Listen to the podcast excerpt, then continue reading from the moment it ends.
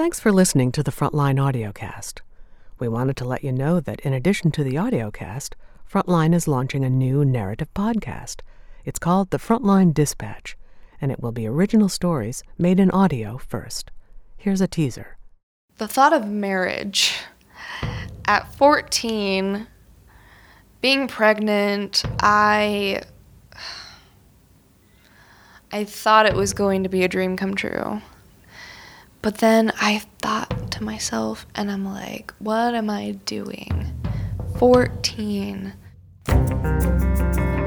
This is the Frontline Dispatch, a new podcast from the people who make the PBS investigative series Frontline. I'm Raney Aronson, Frontline's executive producer.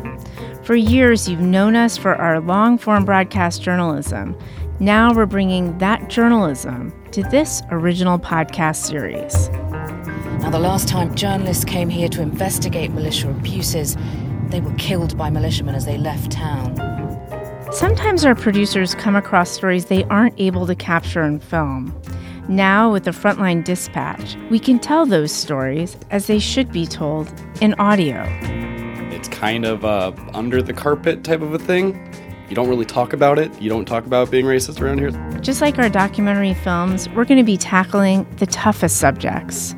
The 120 days strikes the court as just because that's approximately how long this vile farce of a marriage lasted.